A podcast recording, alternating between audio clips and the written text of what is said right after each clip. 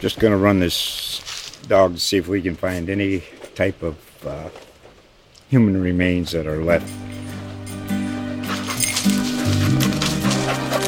Listen to Where Secrets Go to Die The Disappearance of Derek Hennigan. From the Detroit Free Press, a new podcast set in the woods of Michigan's Upper Peninsula. Available on Apple, Spotify, Freep.com, or wherever you get your podcasts. I was just out and about. Thought I'd see if anybody wanted to play some round ball. You're listening to the Bet Slippin' Podcast's daily NBA show featuring Geoff Clark from USA Today Sportsbook Wire. What's up, fools? Thanks for streaming today's Bet Slippin' podcast. It's your host, Geoff Clark, sports betting analyst here at sportsbookwire.usatoday.com. recording this week's podcast on Thursday, May 5th at Cinco de Mayo, and I got my handicapping homie back here in the Zoom with me, Nathan Beighle, aka Nate Dog. What's up, Nate? AKA Nate the Grady's back in action. I got my churro from lunch in my system, so I got the Mexican vibes alive. Um, Nice. Ready to handicap some basketball, my favorite sport. What, what's, what's the a lot to lot to unpack there. uh, yeah? I'm very curious on what the Mexican scene is like out there in Cincinnati.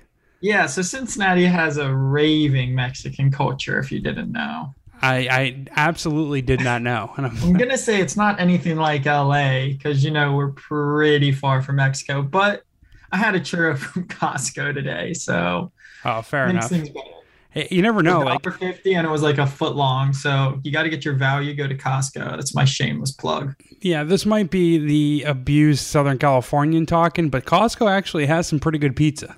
I'll say yeah. that. Oh, I had my lunch today was a piece of pizza, a smoothie, and a churro from Costco. Wow. So you were talking about how you really need to get out there and run and exercise uh, before we started recording this podcast. And now that I we're going through your lunch, I know you mean it. I mean, you got to Yeah, work off yeah, some today, of these Today calories. was not. Today was not good. I mean, we're all kind of celebrating, right? It's a holiday. Yeah, yeah. I every chance to celebrate. It's a holiday. Drink your Corona and kick it back. No basketball today, so I know it's weird. Uh, there's just this weird off day here. Again, recording Thursday, May 5th. Um, we'll talk know- a little bit about the first round of the NBA playoffs, but uh, the bulk of this podcast, the meat of this podcast, will be us breaking down uh, all four game threes of the conference semifinals in the 2022 NBA playoffs. There's two Friday, May 6th, and then there's two more um, Saturday, May 7th. So we'll get into those here in a few seconds, but um, we haven't talked or, or we haven't um, podcasted since we did our first round NBA playoff preview. Um, my first round was just an absolute nightmare. Um, I ended up somewhat recouping my losses at the end of the first round. I hit I hit big with the Mavericks, but definitely lost money in the first round. How was your first round, dude? Uh, my first round was great. I believe I know I I don't know if I played a few of the series. I don't think I played like the Raptors Sixers 2-2 that I gave out, but I know I played the Warriors minus 1.5 pretty heavy. And I know I played I put a decent future on the Warriors to win the West. Okay. So I was back in the Warriors because we were Oppo on that. I'm glad I came out on top because you were big, big into the Nuggets, the size difference. Um, first round was pretty good for me. I uh, I know I had that. I I, I called the Pelicans in, in their home game, and then uh, I forget too much of who else I won on. I know I the Hawks, the under on the Hawks, or Trae Young's under hit almost every time, so I think I won a couple there. But uh, I don't remember a ton of the first round. I know this this most recent round has been awesome for me. I I called uh one of the best handicaps I've ever read was yours when uh when the Wolves played the Grizzlies first round. You're like game one. I don't think the Wolves are going to win the series, but they're absolutely going to win game one. I use that same logic going into the Warriors one. I put a ton on the Warriors to win game one. They won it. Put a put another chunk on the Grizzlies to win game two. Now my chunks aren't as uh, sizable as your chunks, Mr. Moneybags over there, but uh, uh, I I A- love the, I love unit. the Grizzlies Warriors series. That's my favorite to handicap for sure. The Grizzlies Warriors series. Yeah, All right, I'm very interested in where you land on that one because again, you were we were Oppo in the first round. Um, obviously, you killed me in that one. I took the Nuggets over the Warriors. I took a uh, swing at that series price before it started, and then after the first game, I I kind of knew. I just I just chalked up my losses. Like, all right, like everything that the people who like the Warriors said about the Warriors happened, and it was like, all right, well, I, I'm wrong. I'm wrong. I'm wrong about everything. So I ended up making a little money back because I bet the uh, Nuggets plus the points in their in their elimination game. They ended up covering the spread, but yeah, that was a loser for me. The Toronto Raptors was a loser for me. I actually learned something as like um, a handicapper from that series. I'm actually not as keen about playing NBA series prices anymore. I think I'm just going to bet single games um, because I, I mean, I guess I don't really put too much of my bankroll up for stakes in a series price. So like if I do change my mind mid series, I'm not going to end up losing a bunch off of the series bet itself. But I don't know, like every uh, the, the the lesson I learned from the handicap of the Toronto Philly series is that everyone liked Toronto. Everyone liked Toronto, and I knew that that was a, just. It turned out to be a sucker play. Before Game One tipped off, I knew I was dead in the water because everyone with a podcast gave out the Toronto Raptors, and I thought it was so sharp in doing it. I mean, I was early on the Toronto Raptors in the regular season. I won some money off of them, but they were not a good matchup for the Philadelphia 76ers. So um, I took a I took an L there. I took an L with the Nuggets, but I made a whole bunch of money on the Dallas Mavericks. They were going to win that series with or without Luka Doncic. Um, and I, I, tweeted this out a bunch of times and talked to you about it mid uh, mid first round. But I love the Pelicans, and I, I, took them at plus two twenty to win that series. I bet them uh, plus the points in a couple spots, which which I made money on. So I took some of those winnings and put them in the series price and. Um, they would have, I think, beaten Phoenix had not been just for incredible, incredible play by CP3. Um, and that appears to be one of the like, like I wasn't high on the Suns coming into the playoffs, and now I just don't see how they don't make it to the finals. I really like them against the Warriors or even the Grizzlies if the Grizzlies somehow made it that far. Are you feeling differently about your Western Conference pick? Or Eastern Conference pick for that matter. I think they're both still alive, right? Yeah, out of technicality, I don't. I mean, the the Warriors look good. I think on paper, I think they match up pretty well with the Suns. I mean, they're they're going to be small, which is going to be a problem. It's going to be interesting. Ayton's had an insanely efficient uh, postseason, so it'll be interesting how Draymond matches up there. But Draymond's played pretty well against uh, like he played decently well against Jokic, but I mean, to be fair, they ran the ball through Jokic 24 7. That's not the same with Ayton, And they can switch on everything. It, it'll be interesting also because the Warriors like that. They've been calling them the fast five or, you know, their PTSD lineup or whatever. And I just don't think that's going to fly against teams that are lengthier. And I think you saw that like it start to get exposed against the Grizzlies in game two, which is why I'm kind of hesitant for the Warriors even throughout this this series.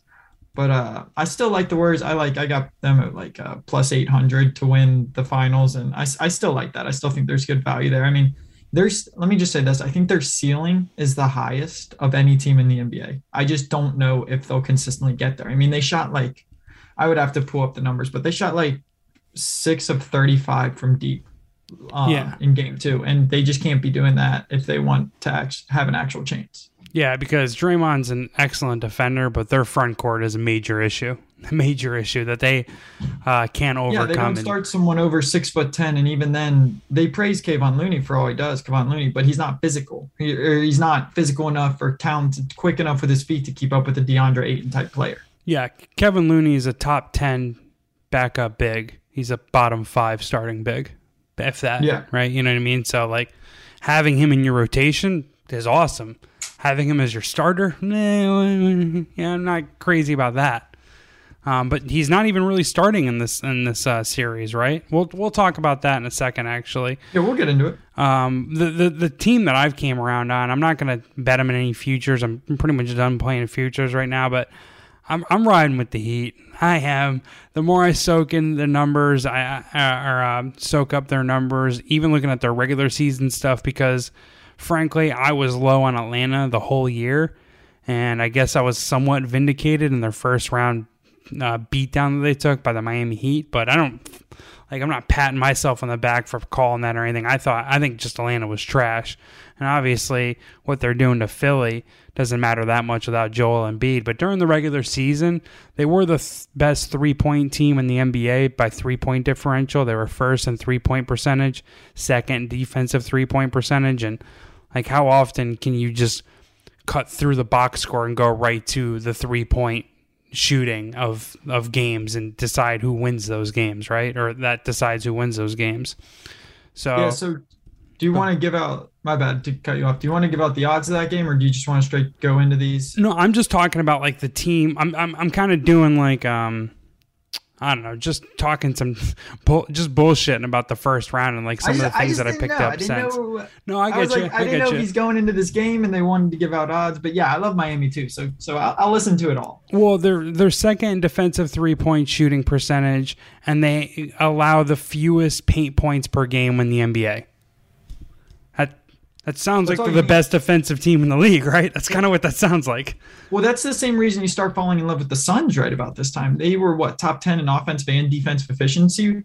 The Warriors slipped in both categories towards the end of the season.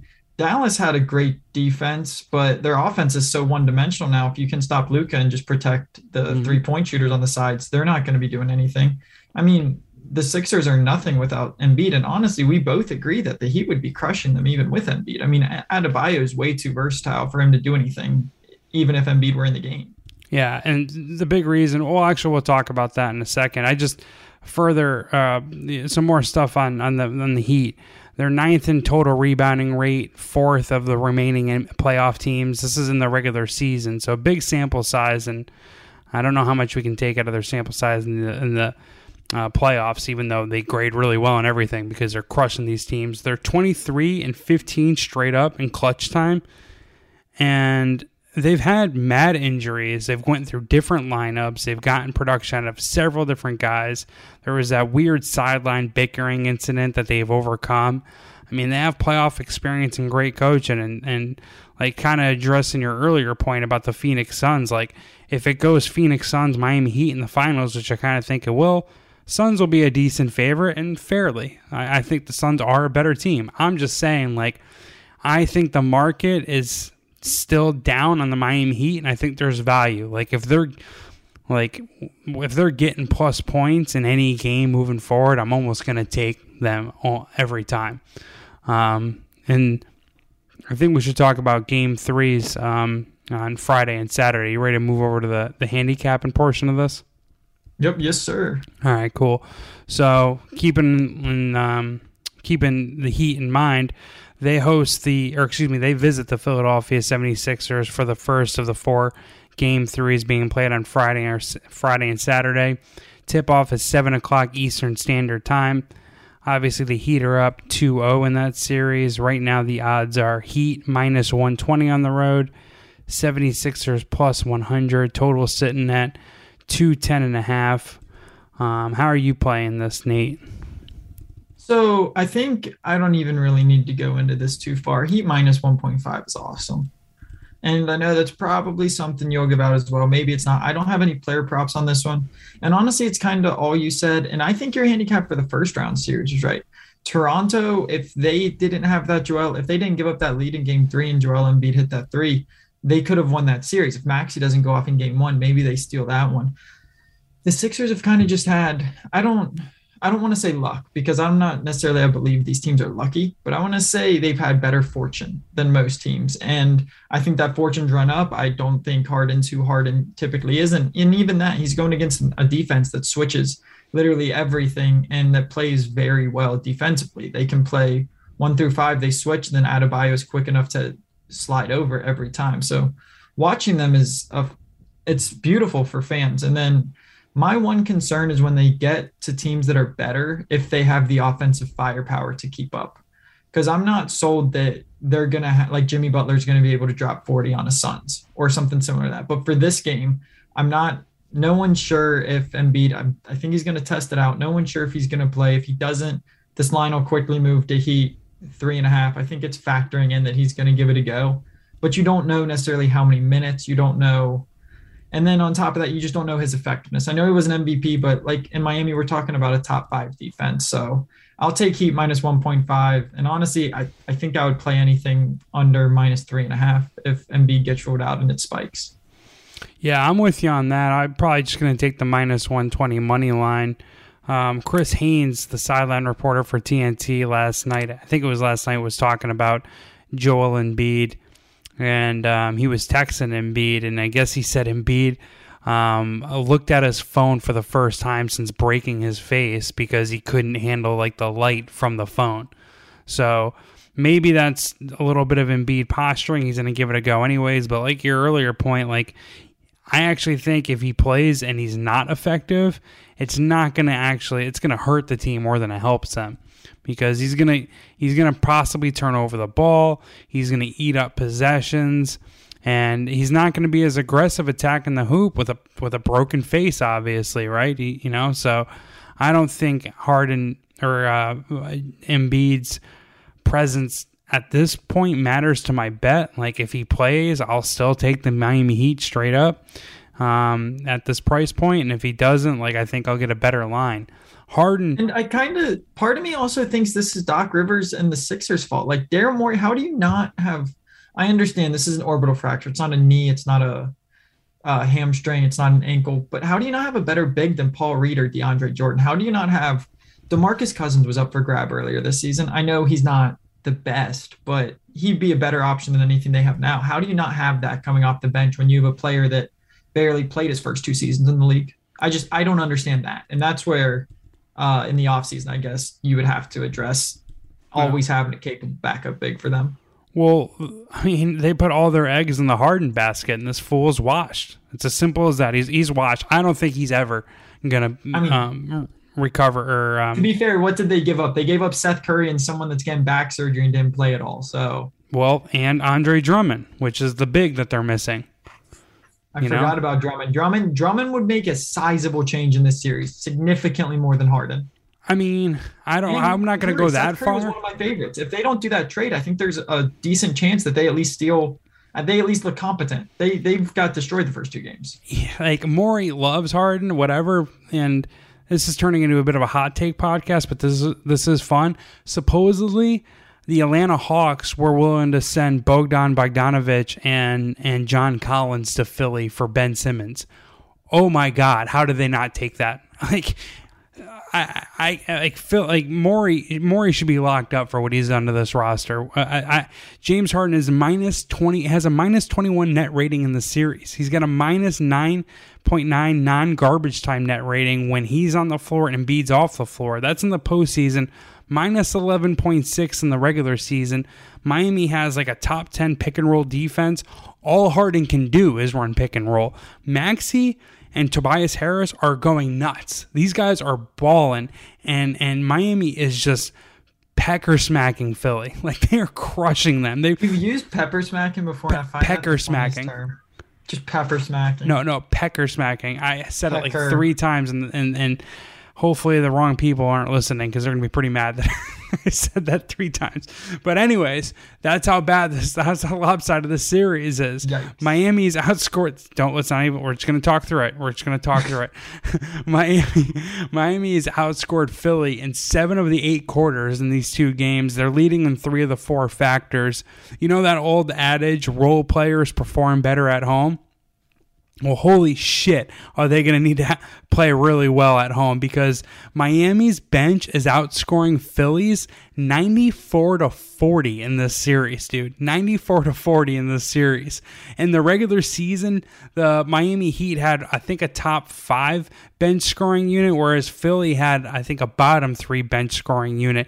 Dude, to, I'm going to script his name. Matisse Thybulle is got a minus 47 net rating. George Niang, who I absolutely hate George Niang. It felt like every game I bet against the Philadelphia 76ers in the in the in the regular season, George Niang would go off and just splash threes against Are they me. not playing him or? Oh no, he's got a minus 54 net rating. They're playing him, and he's. Just I've actually terrible. always liked him. Like when he was back in Utah, right? I think I always liked him. He's I kind of like him too. His nickname's the minivan, which is awesome. Yeah, and I'm pr- he was from Iowa State, right? Yeah. he went to Iowa State. Yeah. Yeah, I like Niang. I don't know why. but- I don't hate his game, but every time I bet against the 76ers, this guy shows up, and every time I bet on the 76ers, he goes missing. So now that I'm making money betting against his team and he's shit in the bed, I'm just like, I'm I'm loving it. And Danny Green, granted he's a starter, this guy has a minus 78 net rating. Like, I think the Miami Heat are going to in fact sweep them. Um, I obviously wouldn't feel strong about that if I know Embiid's going to play the next couple games, but I don't think he gives them much of a boost because because Harden's washed. Frankly, they need him to be an MVP, and he's not anywhere near there. Uh, the Heat have just elite defense on all three levels. Um, is there three levels? Yeah, there's three levels, right? Rim, mid, perimeter. There it is, three levels. Heat excel on all of them. I have one player prop in this game. Do you have one? I don't have a play. I have. I only have one player prop in general, Okay, cool. So I have but it's a strong one. It's like you better take it. Like, love it, dude. I, I'm I'm going to take it. Uh, I I'll uh, take it too. You know what? I'm I'm loading on this guy. So whatever. Yeah, go ahead. I'm uh, I'm gonna go under Jimmy Butler 22 and a half points. That's my player prop here. Um, he's Even averaging 18 and a half points per game in the two games this series. I think he's going to take more of an, uh, a role as the distributor with no Lowry in the series. And the Heat are an ensemble cast anyway, so it makes it more sense for him to move the ball a little bit. Um, he's went over 22 and a half points in just 10 of his 25 career starts versus Philly. Over 22 and a half in 24 of his 83 career playoff starts. 22 and a half and over 22 and a half in just 25 as 53 starts the season. I I do think his number is still inflated from just I, I wanted to say it again. For just just manhandling the Atlanta Hawks. I'll go with that verb. Manhandling the Atlanta Hawks. So my two plays in this game, I'm taking Miami Heat money line. I'm going under Jimmy Butler 22 and a half points. Do you have any closing thoughts on that first game or do you want to move on? No, I think that, that one's a boring one anyway. All right, cool. So the uh, second game three on the Friday slate is a 9:30 Eastern Eastern Standard tip off between the one seed Philadelphia, excuse me, Phoenix Suns playing the four seed Dallas Mavericks. Suns are up two games uh, zero. Um, they're favored minus 112 on the money line, minus 108 for the Dallas Mavericks. You're getting a point and a half if you want to bet the Suns um, against the spread, but it's heavily juiced. Dallas is minus one and a half at minus 102. Total sitting at 219 and a half. I think I'm done with totals. I mean, I have to be really locked in to bet a total. Um, I bet the under in their game last night, and I wasn't even near it. I felt kind of stupid about that. So I don't know. I don't think I'm as locked into totals. But are you? I don't know. What are you uh, looking at betting in this game, if anything at all?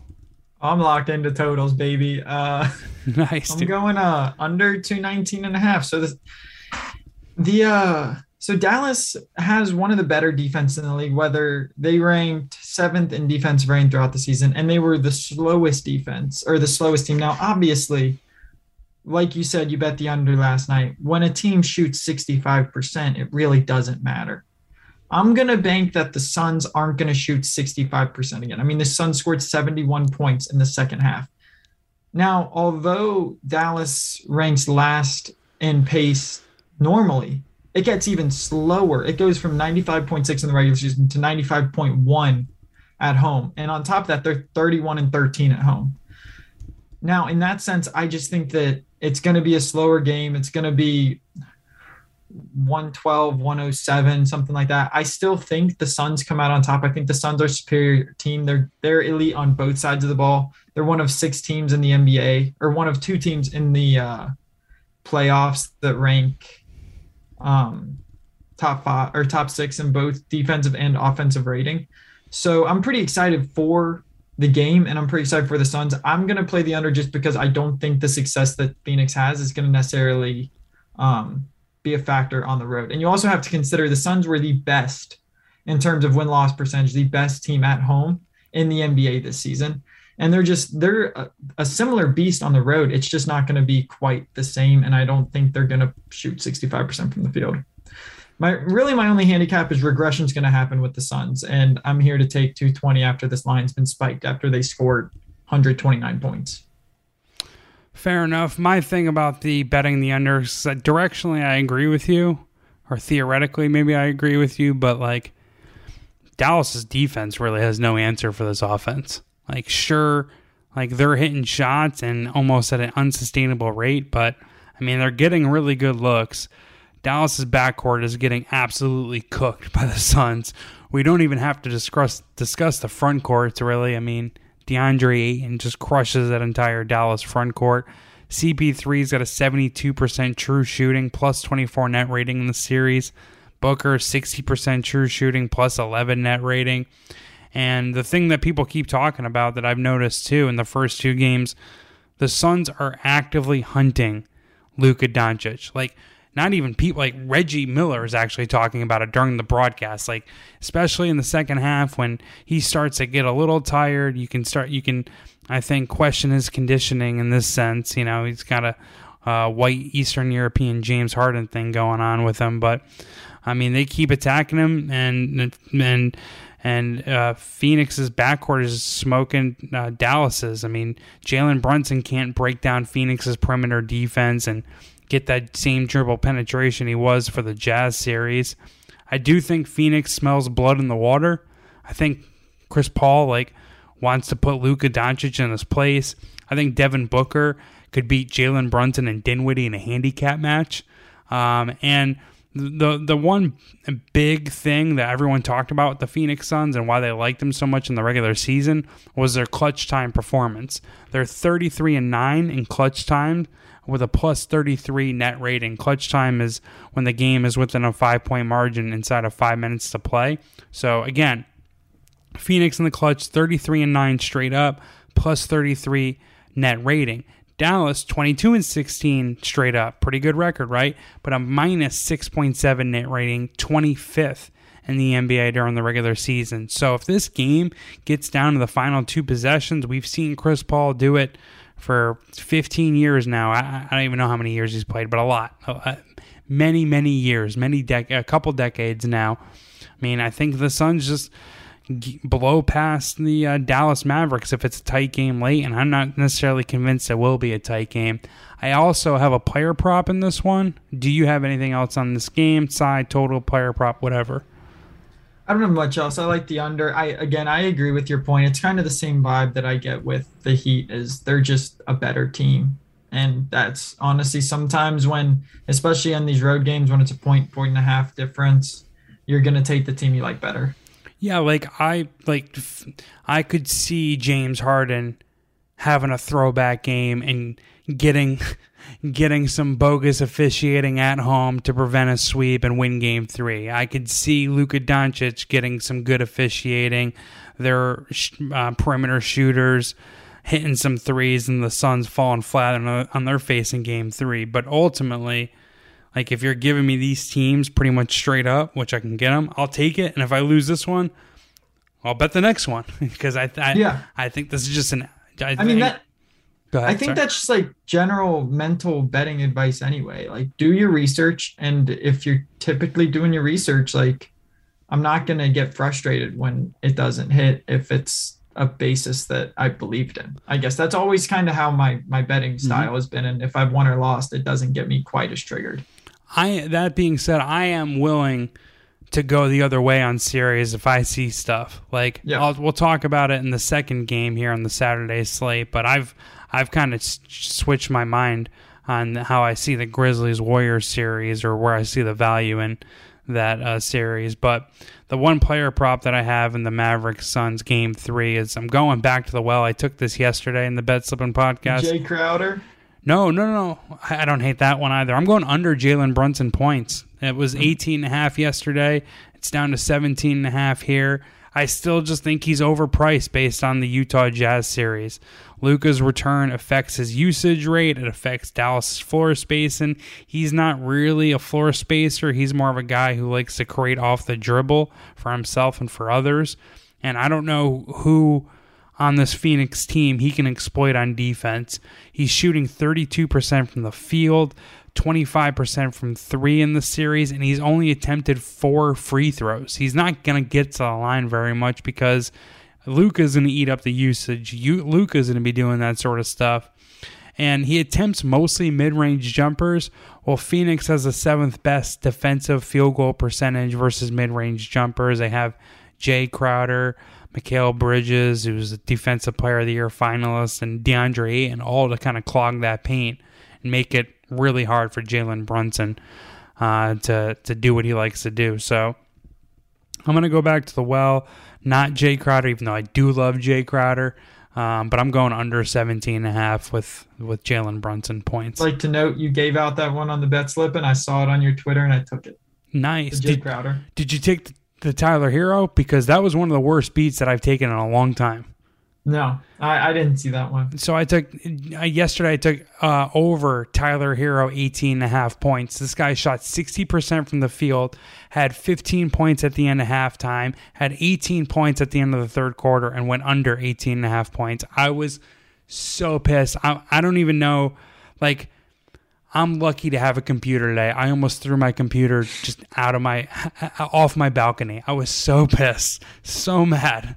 Um, that's actually been kind of the story of my NBA playoffs. I've lost like four games on like half points um, here or there, or half stats and props too. So that's why I keep chugging along here. But let's go over to the Saturday games. First one is a 3:30 Eastern Standard tip-off between the Boston Celtics headed to Milwaukee for Game Three to play the Bucks. Um, the both both games were double digit blowouts. Milwaukee won game one, Boston won game two. I think by twenty plus. They hit they hit seventeen more three pointers in game two, so they should have beaten the crap out of the Milwaukee Bucks. I like the Milwaukee Bucks here. I'm hoping more money comes in in Boston. And I can just get a tre- cheaper money line, but since we're doing this now, I'm I'm gonna end up laying the two and a half minus one twenty with the Bucks, which is um, uh, a typical price point. They're our sponsor. I'll shout them out here in a second. But what are you uh, getting down on in this game, if anything at all?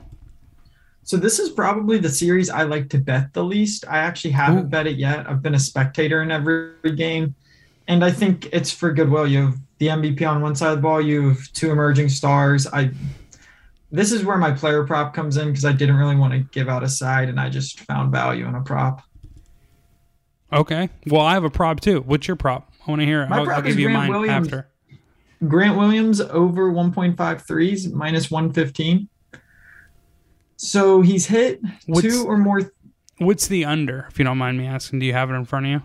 Uh, no, You don't. You don't have to look it up. I just want to know if the over was cheaper than the under. But go ahead, keep going. Um, I mean, they would have been generally the same. You'd have thought. Yeah, they usually put their props at typically Maybe at minus one was- Yeah, if it's minus 115, I feel like they usually take more juice on these. So it might have been like 135 for the under. Hmm. Okay. Anyways, what's your Grant Williams handicap? Either way, what I did was I basically took the over of the guy I liked the least. That was the least priced because like Al Horford was like minus 140. Jaylen Brown was two and a half threes and it was still minus. So basically, the, the thought process is Grant Williams is finally getting minutes. So I actually bet his points, rebounds, and assists in the first game versus the Nets, and it was an absolutely horrific beat. He had like nine in the first quarter, and it was only like 12 and a half. And then he didn't even score, do anything the rest of the game. It was awful. I But actually, you know what? I think that beats worse than mine. That sounds terrible. I'm gonna go research it and like get you factual like evidence of what that beat was because I forget exactly, but I was watching the game like cringing. I'm gonna need to drink whiskey and smoke cigarettes when I read that box score. Yeah, it it was horrible.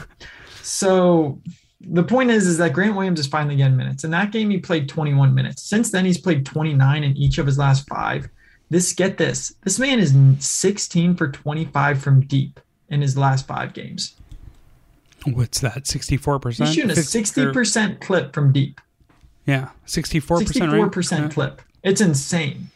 I like the way he's been playing, dude. I don't hate this handicap. and I like Grant Williams. I think he's a solid shooter, and there's so much to concern yourself with with the the Celtics roster aside from Grant Williams. He's not he's not a key player. He's going to be a benefactor, and Marcus Smart's turned into more of a distributor. So Williams has hit two or more in four of his last five. He is finally getting the minutes. He's he gets more time. He's been shooting more threes. I mean, he was six for nine in his last game. He shot nine threes. I'm not saying that's necessarily going to um, be repeated, but he's probably going to get four, five, six attempts, and he's probably going to knock down a couple. Um, I saw the value. I saw how he'd been playing, how the matchup been gone, and for minus one fifteen, I'll take it. Also to note, the Bucks were dead last in opponents' field goal uh, opponents' field goal attempts, uh, opponents from three, opponents, opponents three point field goal attempts, opponents three point makes, and they were in the bottom half of the league in opponents three point field goal percentage during the regular season. So the Bucks don't defend well from deep.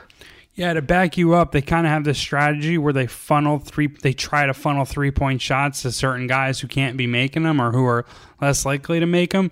So Grant Williams would probably be one of those guys, even though he's shooting really well from the field. Like if Marcus Smart's out there, if Al Horford's out there, if if obviously Tatum and Brown out there, someone's going to probably be left open, and that could be I mean, Williams.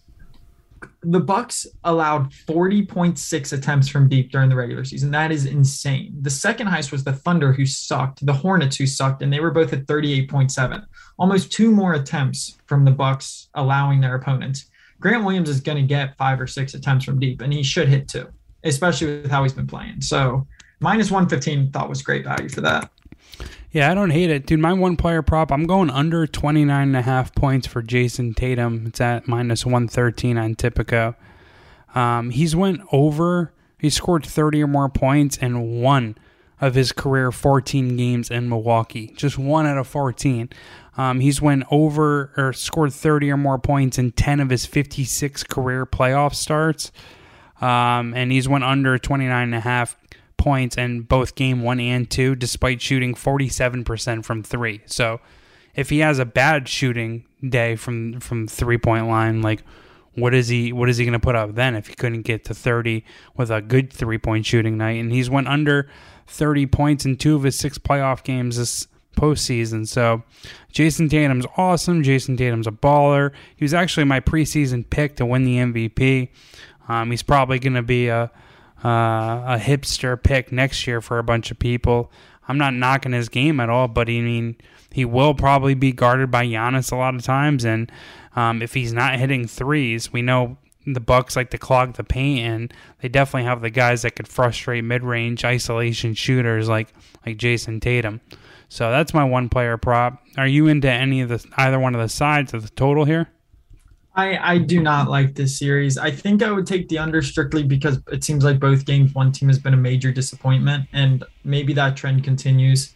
I'm not I'm not a huge fan of it. I mean the blowouts that have gone both ways, you don't typically see that. In every other game, it's been one team dominant or close games. We haven't had in these four series, we haven't had a strict blowout on both sides. I just considering the nature of that, I'm not I'm not playing a side. Okay. Um, well, dude, I, I love to hear that discipline. I have completely lost all discipline. I'm just firing in this postseason. Part of it, Bucks. I love them at home. Part of it's confidence. You know, I, I really, I really believe that I know what I'm doing here, uh, and I'm just gonna keep firing. All the other part is just like I just love betting the NBA. It's like one of my favorite things to do. Um, but I'll take the Bucks to take a two-one series lead win the series as it heads back to, to Milwaukee. I think they, I don't think they definitely did their job by stealing one in Boston. I think they get a better shooting performance out of like, you know, Brook Lopez, Wesley Matthews, Bobby Portis, Pat Connaughton. Actually, Pat Connaughton and Grayson Allen have shot pretty well. It's those other three, those first three that need to step it up. And I think one or two or maybe even three of them have a better game here now that it's back in Milwaukee. Um, I get the sense that Boston's getting a ton of love from the public. According to pregame.com, they're getting more bets. I just get a general feeling that everyone likes Boston.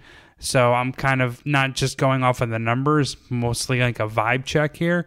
Maybe I'm I think wrong. it's Khris. Middleton. I think if Middleton were playing, the vibes would be way different. Yeah, and he wasn't playing that well for Milwaukee before he was sidelined officially with an injury. Maybe he was dealing with an injury, but I almost feel like it was addition by subtraction. And you know, I'm willing to excuse game two because, like, whatever. If you're gonna get hot from three, you're gonna win, and that's what Boston did. Um, but Milwaukee's defense, I think, is set up to stop Boston and what they want to do. And this is going to be the most surprising stat you've heard this entire podcast because when I was prepping for this podcast, I was stunned when I saw this. Milwaukee crushes Boston in clutch time. Crushes them. Now, Milwaukee 24 and 17 straight up with a plus 16 points per 100 possessions, which is second in the NBA behind the Phoenix Suns. Right? Everyone kind of knew that or had a, a feeling that, well, Milwaukee can probably pull out some close games, right? This is what's shocking. Boston in the clutch, despite their record, despite all the love they've gotten from the market, they're 13 and 22 straight up, and they have a minus 9.5 net rating, which is 26 in the NBA.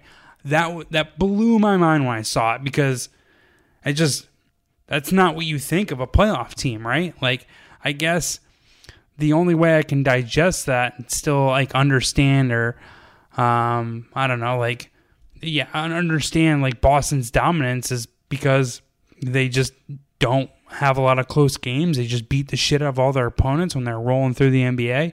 But that clutch number is nuts. If this gets to a tight game down the stretch, uh, I, I, like Milwaukee to gas uh, gas Boston at least here at home um, in Milwaukee. So I'll lay the two and a half points with the Bucks. It's at minus one twenty at home. Only getting two and a half points. I don't hate it. Yeah, that's the argument for betting against them too. I mean, uh, it's gonna be it's gonna be tough, but you know, I'm firing at all these games in the playoffs. Screw it.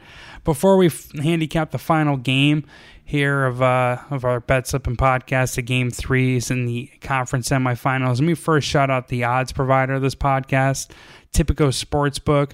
All of our listeners in New Jersey and Colorado, please check out Tipico Sportsbook. They have an awesome, easy mobile sportsbook app. Um, new users from this podcast can get a welcome bonus at usatodaybet.com slash podcast. That's usatodaybet.com slash podcast. Um, terms and conditions do apply, though. You got to be 21 or older to game. Please see Tipico's website for the details. And if you have a gambling problem, please call 1 800 Gambler for New Jersey and 1 800 522 4700 if you live in Colorado. Please remember to gamble responsibly. Okay, on to the final game here, the game three conference semifinals playoff slate. It's kind of a mouthful, but whatever. Memphis Grizzlies head to Golden State or to the Bay Area to play the Golden State Warriors. Series tied 1-1. Tip off on Saturday night is 8:30 Eastern Standard Time.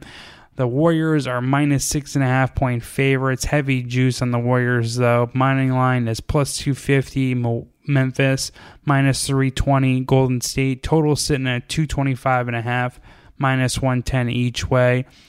Um, I actually, this is the only game I don't have a prop in. I do like a side though, but what are you thinking about, or how are you feeling about this game? Uh, yeah. So everything I've watched both these games. I assume most people don't know, but I actually am an editor for a fan-sided blog that runs the Warriors. So I've been pretty deep into This is probably the series I I know most about. And that being said, I'm taking Grizzlies plus six and a half. This series, I, I understand the, the Warriors had the second best uh, win loss percentage at home.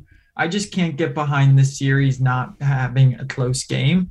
For starters, a lot of that has to deal with the way that Ja Morant really just destroyed the Warriors' death lineup and the way that Dillon Brooks has been extraordinarily inconsistent this series and against um against the Wolves as well. He was he had a couple games where he hurt the Wolves and his inconsistent his shot his shot selection wasn't great. So I don't think they're going to miss him much.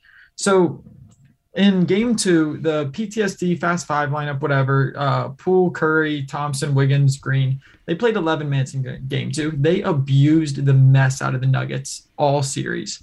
Well, in game two, it had an 83 offensive rating, 135 defensive rating for about a 51 net rating that unit can't rebound. They were 46.2 defensive rebounding rate. I understand it's one game. This unit doesn't have a lot of experience together, and they're just not. They may not be able to keep up with Morant. They're going to have some homework to do. And then on the other side, you have Desmond Bane. I love Desmond Bane, and he hasn't really been able to get going yet, like I think he will, because the way you're going to stop Morant is you're going to clog the lane. He drove on them every time, and he just made a layup. You're going to clog the lane. You're going to ask Desmond Bane to do more. But if you really want Desmond Bane to do more, then great. The Warriors should want that. But he's shooting 44% from three this season. And I'm pretty sure, yeah, he's at 45% from three in the playoffs, hitting 3.6 attempts out of eight. He's going to start playing better. He's averaging 19.4 points per game, and he's been pretty bad through the first two. The first two games have been extremely close. I think this game's going to be at least within seven. And my handicap isn't necessarily that the Grizzlies are going to win. I'm not saying take their money line. The Warriors at home have still been a different beast. I'm saying take the plus six and a half because that's too many points to me. Yeah, dude, I agree with you. And this is the series that I flipped on. Going into it, I was just like, the Warriors are going to smack Memphis. Memphis are, can be spazzes with the perimeter defense. They're going to get caught out of position, and uh, the Warriors are going to light them up. But as I watch it, man, like your point, like Golden State needs Jordan Poole, Steph Curry, and Klay Thompson on the floor. And no one, none of them can stay in front of John Morant. None of them. They're getting crushed, and it's not. It's not going to change. It's not. To be fair, they're it. Uh, what's going to change is they're not going to shoot seven for thirty-eight from three. They're they're. I would put if the Warriors money line was anything under 150, I would put. I would love to double, find the middle in a four or five point victory mm-hmm. because I think the Warriors still come out on top. They're not shooting seven for 38, but you're right. They're not staying in front of Morant, and they showed that. Yeah, that's the thing is if their ball security, um, Memphis has a huge strength on weakness edge and ball security. And it appears as though John Morant is the most dominant player in the series. I mean, obviously Steph Curry can, could could heat up and completely take this one over. Same with Klay Thompson to a lesser extent, and hey, maybe even Jordan Poole goes nuts. So I'm with you. I do think Golden State ultimately wins this series, but the ball security is a thing.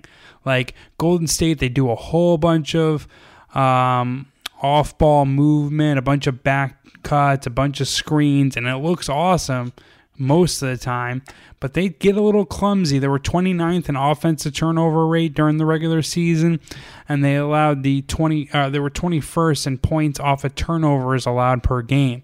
This is a, a, a major strength for Memphis. They're fourth in offensive turnover rate, fourth in defensive turnover rate, and fourth in points off of turnovers per game. So Memphis does a really good job of pressuring ball handlers.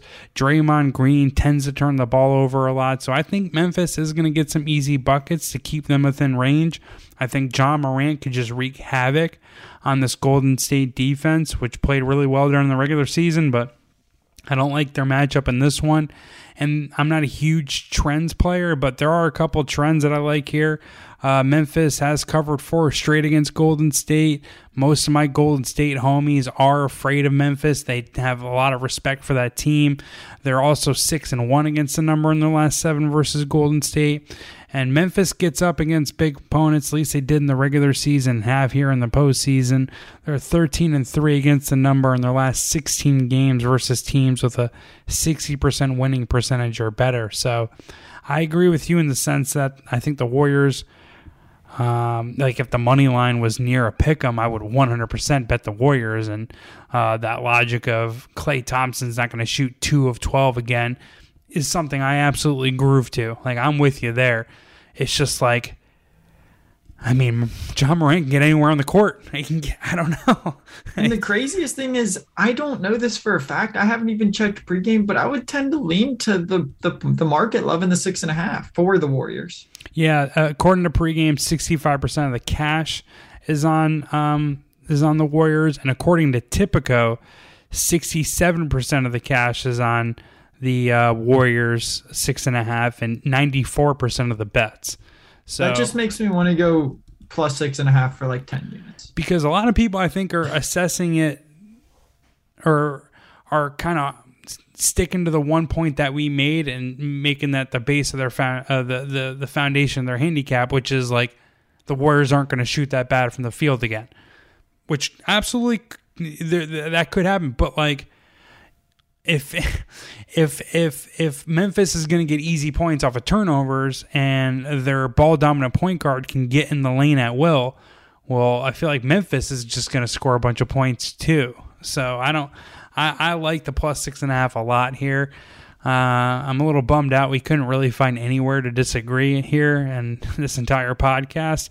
We don't do any pre-production meeting though, so this is just seriously what we think. Uh, hopefully, I mean, the only one that really had any was me not even wanting to play the Buck series. I mean, what are you gonna do? Try to handicap that the Mavs are that much better when they just let a team shoot seventy percent?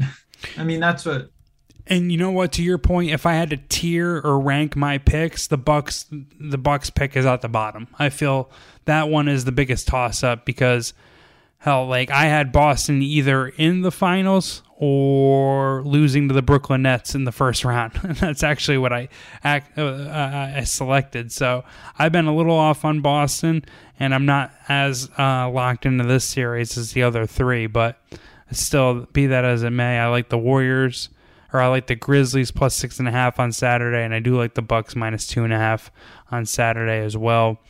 Um, do you have any other thoughts on the goal, uh, the Golden State Grizzlies series, or any of the other three series, or do you want to give our best bets out? No, let's window it. The Bet Slippin' Podcast. Going to the window. All right, cool. This is where we uh, wrap this puppy up and go to the window with our best bets. So we're just pretty much regurgitating everything we talked about. Obviously, I'm sure a lot of listeners remember what we said. If not, though, I'm taking the Miami Heat money line, uh, the Suns plus the points. If I can get any, I'll take the money line. If it's around even money, I'll take the Bucks minus two and a half and the Grizzlies plus six and a half for my four sides. What are your sides, Nate? I got a Heat minus one and a half, Grizzlies plus six and a half, and then I got Dallas under two nineteen and a half. Nice. And I got three props, three unders. I'm going under Jimmy Butler, 22 and a half points, under Jalen Brunson, 17 and a half points, and under Jayson Tatum, 29 and a half points. What player props do you have? Grant Williams over one and a half triples, minus go. 115. I'm throwing that in my bet slip as well, dude. I love I'm your throwing handicap. something on it. Hell yeah, dude. Oh, I'm not gonna say I don't love props, so don't don't throw the don't throw the bag, but do that on the Grizzlies game. I I usually get smoked in props like NFL props. I ran terribly, but I'm doing pretty good in these playoffs. Hopefully, I can keep the good momentum going and, and win some money here on these props. Lord knows I need it after that first round beatdown I took. All right. Uh, well, that's it for the Bet Slippin' podcast. Do you have any final thoughts for these guys? No, I appreciate it. Love the love the NBA playoffs. Just uh, have fun, knock it out, win some money.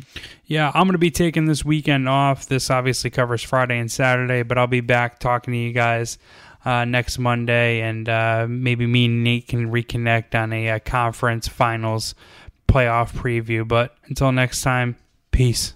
See you. I was just out and about. Thought I'd see if anybody wanted to play some round ball.